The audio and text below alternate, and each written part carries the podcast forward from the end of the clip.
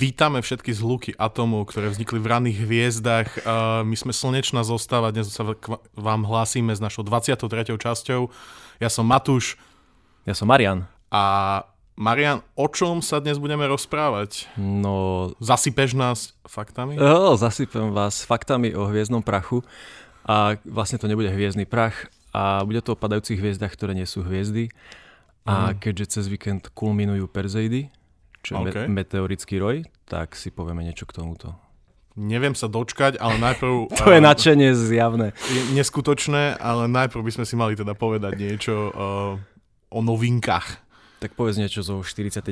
rovnobežky. A minulý týždeň odštartovala na rakete Falcon 9 uh, prvá uh, Deep Space misia Južnej Korei, hej, Deep Space akože že misia, ktorá ide že mimo privetivých podmienok okolo našej planéty.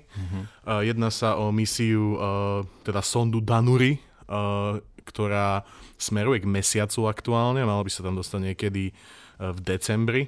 A táto sonda, jej hlavným účelom je testovať technológie a schopnosti vlastne Južnej Korei stavať sondy, ktoré idú aj mimo našej planéty. Uh, má na palube niekoľko rôznych vlastných uh, nástrojov, ktorými bude snímať rôzne veci a zároveň tam má jeden špeciálny nástroj od NASA, ktorý sa volá že Shadow Cam, alebo že tieňová kamera, alebo mm. ako by som to nazval. Táto Shadow Cam, jej účelom je to, že bude skúmať povrch mesiaca špecifického krátery, ktorých by sa mala nachádzať voda vo forme ľadu. Vieme, že nejaká tam určite bude, ale to, čo nevieme, je, že koľko jej tam je alebo že ako je dostupná a to samozrejme bude dôležité v najbližších 10 ročiach, keď ľudia začnú stavať na mesiaci nejakú permanentnú uh, mesačnú základňu. Mm-hmm. A zároveň bude táto sonda skúmať aj tzv. že pozostatkové magnetické pole mesiaca, pretože to a- ako Zem má svoje magnetické pole preto, lebo má vo vnútri tekuté jadro, mm-hmm. ktoré sa akože tam točí a tým vlastne vytvára elektrické pole, ktoré tvára magnetické pole. magnetické pole. A mesiac je maličký a jeho jadro je už pravdepodobne kompletne tuhé, maximálne je teplé, hej. A teda jeho magnetizmus už je vecou minulosti, ale stále sú nejaké miesta, kde je magnetické pole nad nejakým tým priemerom všeobecným. Mm-hmm. A to bude táto sonda skúmať. Uh, takže, a zároveň bude teda uh, snímať aj povrch mesiaca a hľadať ideálne miesto na pristátie ju- juhokorejskej sondy, ktoré sa plánuje na rok 2030, ak všetko pôjde podľa mm, predpokladov, čiže povedzme, že 2040, hej. Ako to býva väčšinou vo vesmírnom výskume. Yes. Uh, určite si počul o takej hviezde, čo sa volá, že Chorizo Centauri. Hej, hej, to... Áno, no. Zapísaná v UNESCO pre Španielsko, niečo? No, francúzsky vedec Etienne Klein nachytal ľudí falošnou fotografiou hviezdy Proxima, Proxima Centauri. Na Twitteri uverejnil fotku, ktorú ste určite všetci videli. Bola to fotka klobásky chorizo, ale mm, pán k tomu dal taký sugestívny uh, popis, že o, čo všetko už dokáže dnešná uh, technika a teda priradil túto fotku ako keby webovmu teleskopu on tým chcel teda poukázať na to, ako rýchlo sa šíria hoaxy a úprimne nerátal s tým, ako sa to bude šíriť a teda získal aj taký trošku eh, backlash, jak sa to nazýva. Takú negatívnu spätnú väzbu? Negatívnu spätnú, spätnú väzbu na to, že ale nemal by si si robiť takú srandu.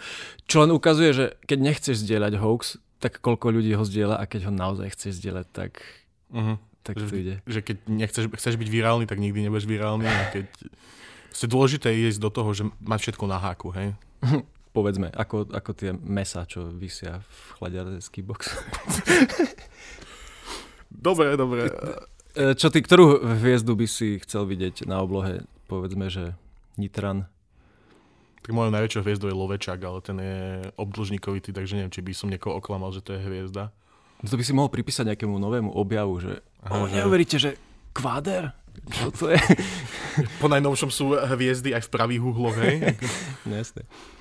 Neviem, podľa mňa sa tomu dostalo veľa pozornosti a všetci si na tom strašne ujíždeli a mňa to už uh-huh. že dosť nudí a uh-huh. radšej by som bol, keby ľudia zdierali reálne veci. Ako Ozajstné fotky weba. Hej, hej. Alebo naše podcasty. Ďakujeme. Čo, čo ďalej? Um, Starship uh, testovanie zase naberá na obrátkach. Úpenlivo čakáme na to, že konečne budú letieť ďalšie tieto raketky Starship, však pamätáš, že sme to sledovali spolu už vyše pred rokom, mm-hmm. keď to letelo iba do tých 10 km, teraz sa čaká na prvý orbitálny let a táto skupina týchto pozorovateľov nádrží, čo to stále všetko sledujú, majú 400 miliónov kamier okolo samotného SpaceX areálu, tak uh, uh, Mm, teraz sa to trošku akože rozbehlo. Pred pár týždňami sa stala taká vec, keď tam bol ten prvý stupeň tej rakety a mali sa testovať, e, e, mal sa robiť tzv. že spin prime test, takže každý ten motor má takú vlastnú turbínku, ktorú on roztáča, ktorú vlastne poháňa to palivo, aby ho tam mal dostatok. A oni to skúšali roztáčať a roztáčali to metánom a mali tam pod tou vlastne odpaľovacou rampou trošku uh, zlé vetranie, by sme to nazvali. A vznietil za tam ten metán, ktorý sa vznietiť nemal a bola tam taká explózia ktorá ľudia sa bali, že úplne poškodila ten testovací prvý stupeň a ho museli zobrať do hangáru na pár, na pár týždňov, ale teraz sa tam vrátil a včera vlastne prebiehali simultánne testy toho prvého aj druhého stupňa, že ich tam tankovali a potom skúšali tieto turbinky. Prebehlo všetko fajn. A Elon Musk sa v nejakom tweete vyjadril, že ten akože úspešný orbitálny let Starshipu máme očakávať v priebehu jedného až 12 mesiacov. Tomu hovorím, to je, pekný odhad. Hej, to ako keby si sa s niekým dohadoval až na stretnutie, ti povie, že vidím to niekde, že medzi pondelkom až piatkom, medzi piatou až polnocou, že je to, je to dosť, hej, je to dosť eh, nekonkrétne, ale ako dá sa z toho vyčítať to, že akože on tam myslel, že úspíš, úspešný orbitálny let, hej, mm-hmm. že pravdepodobne ten prvý orbitálny let nebude veľmi úspešný. Teda je tam veľa je tam veľa vecí, ktoré môžu zlyhať a ktoré treba testovať, preto sa to aj deje samozrejme. Uh, hej, keď tá raketa má vyletieť do vzduchu, aby neexplodovala pri štarte, potom keď sa bude vracať, aby ten tepelný štít fungoval, ako má mm-hmm. fungovať. Takže je to, je to pekné sledovať uh, tento intenzívny testovací proces a že vidíš, že proste veci nefungujú, jak majú, lebo sa veľa z nich fu- existuje mm-hmm. proste prvýkrát, hej, proste mm-hmm. sú to úplne prototypy, napríklad teraz keď tam brali späť ten booster 7, ten prvý stupeň, tak išli ho dvihnutými čistými paličkami hore, ale keď to zapli, tak proste normálne tam je aj videjko, ako z toho niečo vyprsklo, hej, že tam im, sa tam im proste roztrhla nejaká hydraulická mm-hmm. uh, hadička na tých obrovských rukách, hej, takže čo je dobré, že sa to stalo, keď to iba zapli, hej, lebo keby to mm-hmm. sa to stalo niekde v strede zdvíhacieho procesu, že by im tam nejaká hydraulika zlyhala, aby sa to celé skľagalo na zem, tak to by sme určite nechceli. Ale e, teda toto testovanie, ktoré prebiehalo včera, možno bude prebiehať nejaká aj dneska, alebo počas tohto týždňa, nám dáva nádej, že e, nejaký prvý štart e, tohto raketového systému sa prebehne možno na jeseň alebo niečo mm-hmm. také a už teraz sa určite nikto z vás, vš- vš- nikto z vás všetci neviete dočkať, mm. ako to budeme sledovať live, lebo to budeme sledovať live, takže to len taká uh, uputávka. Takže ono sa to r- Videl som ten výbuch, nevyzeral úplne najmenší, ten pred pár týždňami a oni už to medzi tým stihli. No nebol ani, akože ten no, výbuch ne, nebol to až také zlé nebol taký zatiaľ, ničivý. Hej, nebol až taký ničivý. Uh-huh. Tam ne, ne, báli sa ľudia, že to poškodilo tie motory, lebo to uh-huh. vybuchlo rovno pod tou raketou, hej, a tam je ich 33, vieš nejaké z nich vymenili a tak, že, tá, že sú to predsa len citlivé zariadenia, ale zároveň sú dizajnované, že proste šľaha z nich oheň, takže uh-huh. to není hej, úplne vedchá konštrukcia. Yes. A vyzerá to tak, že to prežilo, že nemuseli tento celý stupeň proste rozrezať a vykašľať sa naň. Dobre. Tak no. ako sme spomínali na začiatku tejto epizódky, e, tento víkend, e, teda diel vychádza v nedelu, ale už aj pár dní pred. Teda 12. by mali kulminovať Perzeidy. Čo sú to Perzeidy? Perzeidy sú meteorický roj, ktorý môžeme každý rok sledovať v nejakej prvej polke augusta, teda v prvej polke augusta kulminuje, on teda trvá nejaký mesiac, ja som ich pozoroval už aj minulý víkend a, a zopár sa ich už objavilo. Jeho radiant sa nachádza v súhvezdí Perzeus. Čo je to radiant, určite sa pýtaš? My sme tu už mali Tomáš Slovinského, tak som sa to už naučil, Aha. ale prosím ťa, vysvetli to. Hej, takže radiant je to miesto na oblohe, z ktorého zdanlivo vystrelujú tie meteóry, teda odtiaľ ich vychádza čo najviac, ale vieme ich sledovať v podstate na celej oblohe. Uh-huh. Ono to vyzerá, ako keby vystrelovali z jedného bodu, uh-huh. ale to je len vlastne náš zdanlivý pohľad zo Zemegule a oni na nás padajú rovnobežne, ale predstav si to, ako keď sa dívaš na koľanice, ktoré sú rovnobežné a niekde v diálke sa stretávajú v jednom bode, tak uh-huh. toto je podobný príklad. Uh-huh. No, súvezdie Perzeus nájdeš na oblohe celkom jednoducho, nachádza sa tak ceca pod Kasiopejou a Kasiopeiu nájdeš úplne najľahšie, lebo je to také dvojité Včko, takže pod tým pod tou pravou časťou dvojitého večka e, vychádza Perzeus. Takže odtiaľ môžeš vidieť najviac e, týchto meteorov. Poďme si ešte ujasniť fakty na začiatku, pretože ľuďom sa môžu míliť pojmy meteoroid, meteor a meteorit.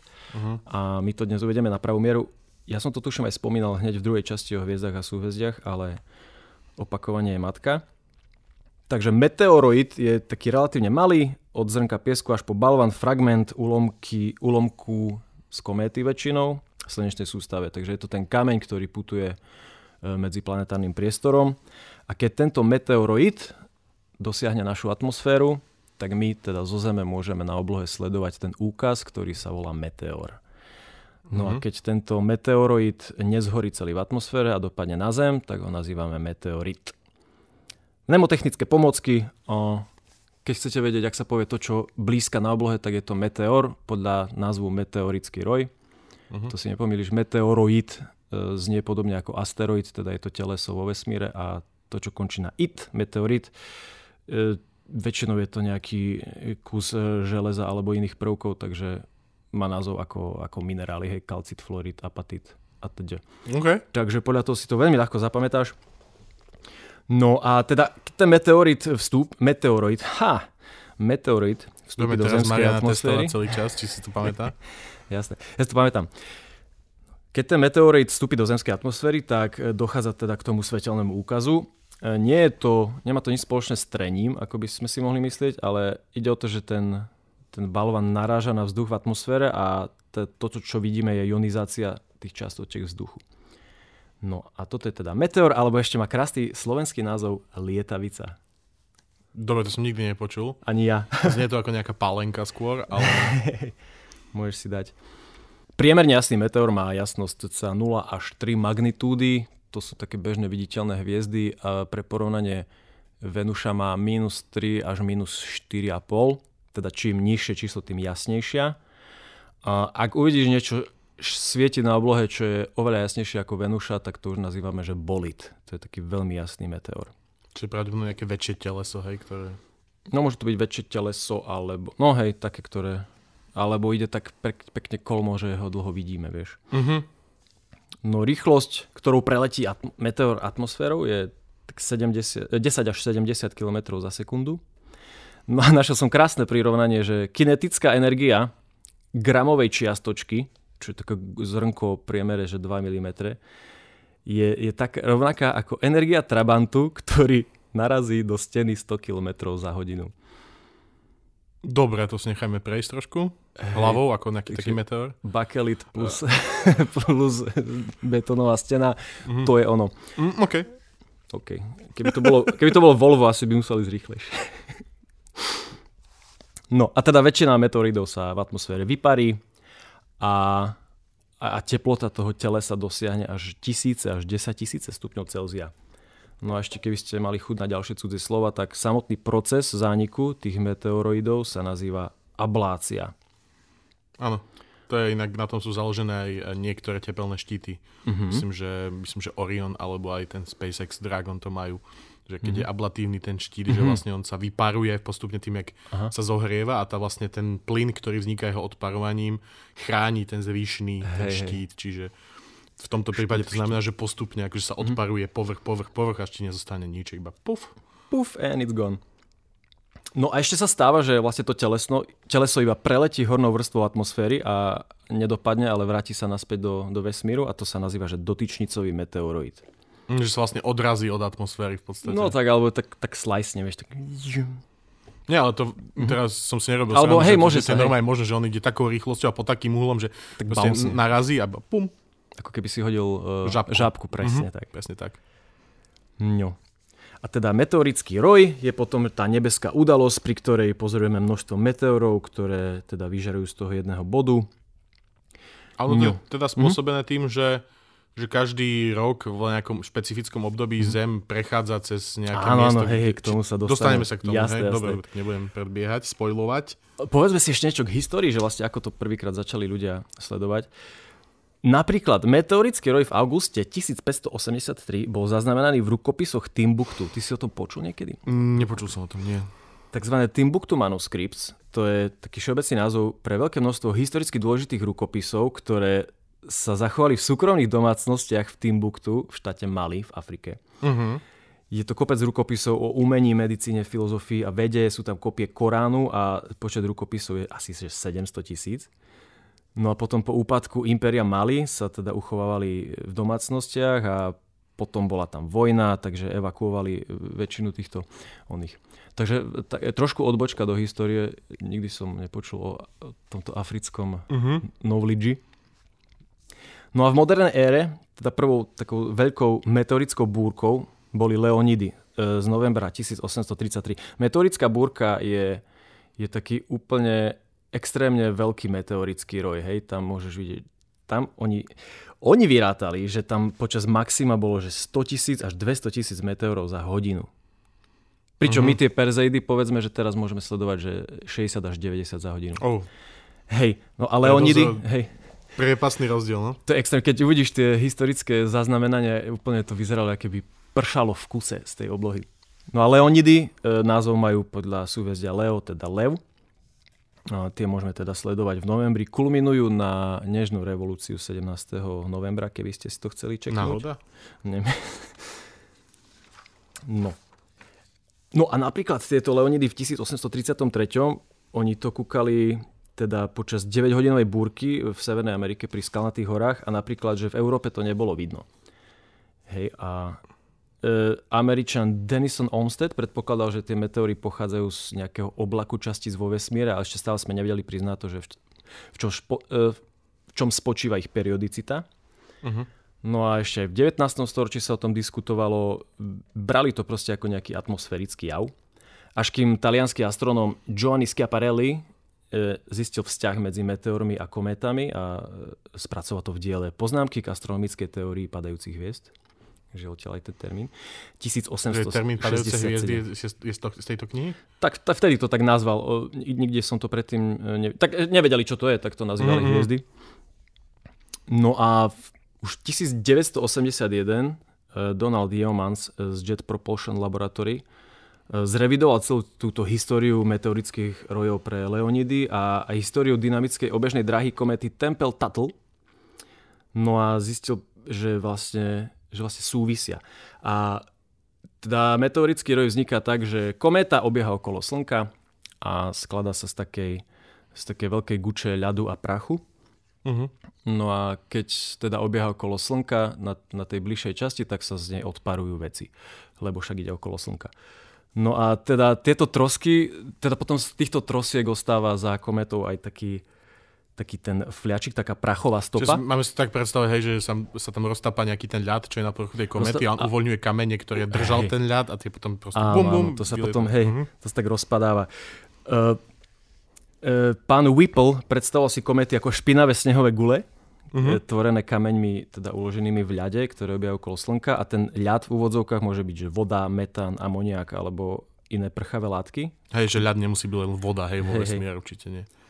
No a teda tá skala má rôznu veľkosť, od zhluku prachu až po malý balvan. A teda rádovo tie najmenej mikroskopické častočky, tých je najviac, potom sú potom menej je tých pieskových zrniek a teda najmenej je tých najväčších. No a teda keď sa ten ľad rozohreje a sublimuje, tak pára zo sebou ťaha prach, piesok a kamienky a vzniká taký, taká prachová stopa za tou, za tou kométou a teda Jak sa to postupne udeluje, tak po, počas, e, pozdĺž celej tej obežnej dráhy je taký, taký prach meteorov a keď Zem uh-huh. ide cez ten, cez ten kúsok, e, keď pretína tú obežnú dráhu toho prachového chvosta, tak vtedy vidíme, ako na nás padajú tie, teda tie meteory. Nemýliť si prachovú stopu s plynovým chvostom, ten plynový chvost je, on je spôsobený časticami, ktoré sú rýchlo odfúknuté solárnou radiáciou že na Neovice si videl, že mala dva chvosty. Uh-huh. Myslíš, že napríklad, že teda teraz rozmýšľam nad tým, že, že keď máš tie Perseidy, že to je nejaká stopa, ktorú zanechala nejaká kometa, že, že raz sa nám minú? Tak hej, môžu sa minúť, alebo niektoré, niektoré teda tieto periodické meteorické roje e, skončia tak, že sa skrížia s nejakými inými a vlastne uh-huh. už prestanú byť periodickými a sú len také náhodné, že nepatria do žiadneho roja. Uh-huh. Takže vieš, vesmír je chaotický postupne sa to popremieňa Jasne. a možno nejaké pribudnú opäť do našej slnečnej sústavy, niektoré vyletia. Ja by som rád zažil nejakú takúto meteorickú búrku, akože, jak to zažili v tom Mhm. 1833, ale to asi záleží aj na tom, že, že každý rok tá zem do toho roja vstúpi, že je inak. Hej, že veľmi tesne pri sebe sú tie, tie momenty, keď nás nezasiahne prakticky nič a keď nás zasiahne úplne takýto bordel. Uh-huh. Napríklad tie Leonidy, tak presne tam sa zrodil ten termín meteorický roj. Tie búrky sa teda opakujú v nejakých intervaloch. Naposledy boli, že najbližšie že 2001-2002. Uh-huh. No ale keď tieto Leonidy nebúria, tak sú väčšinou menej aktívne ako, ako Perseidy. No. Hej, a ešte k tomu výskumu teda pán Peter Jenningsken stvrdil, že väčšina teda tých našich krátkoperiodických meteorických rojov nepochádza z takého bežného odporu vodnej pary, ale výsledkom takých zriedkavých rozpadov, keď sa veľké kusy odlomia z jednej kométy a príkladom sú kvadrantidy, alebo geminidy, ktoré vznikli rozpadom e, takých objektov, čo vyzerali ako asteroid, hej, že 500 alebo pred tisíc rokmi. No a čo sa týka Perzeidov tento rok, keď ste nás sledovali teda na storkách ešte pred uverejnením tohto dielu, tak budete vedieť, že, že môžete sledovať tieto Perzeidy v podstate celú noc. Ideálny moment na sledovanie asi tak hodinu pred východom slnka, pretože ako sa teda tá obloha zdanlivo posúva, tak ten, ten radiant vychádza úplne nad hlavu a je v tej najtmavšej časti oblohy a na východe už vychádza uh-huh. slnko. Takže máš šancu vidieť ich najviac a najjasnejšie. Bohužiaľ, uh, tento rok budeme mať úplne zarovno s tým maximum aj spln, takže bohužiaľ mesiac osvieti väčšiu časť oblohy, takže nebude ich vidno toľko a nebude ich vidno toľko slabých, ale... On to pokazí chalan, hej? Hej, ale on bude tak trošku tak na juh, juho, západ od nich. No, podľa toho, jak sa pozeráte na oblohu. Mesiac bude cca napravo od, od radiantu Perzeidov. Uh-huh.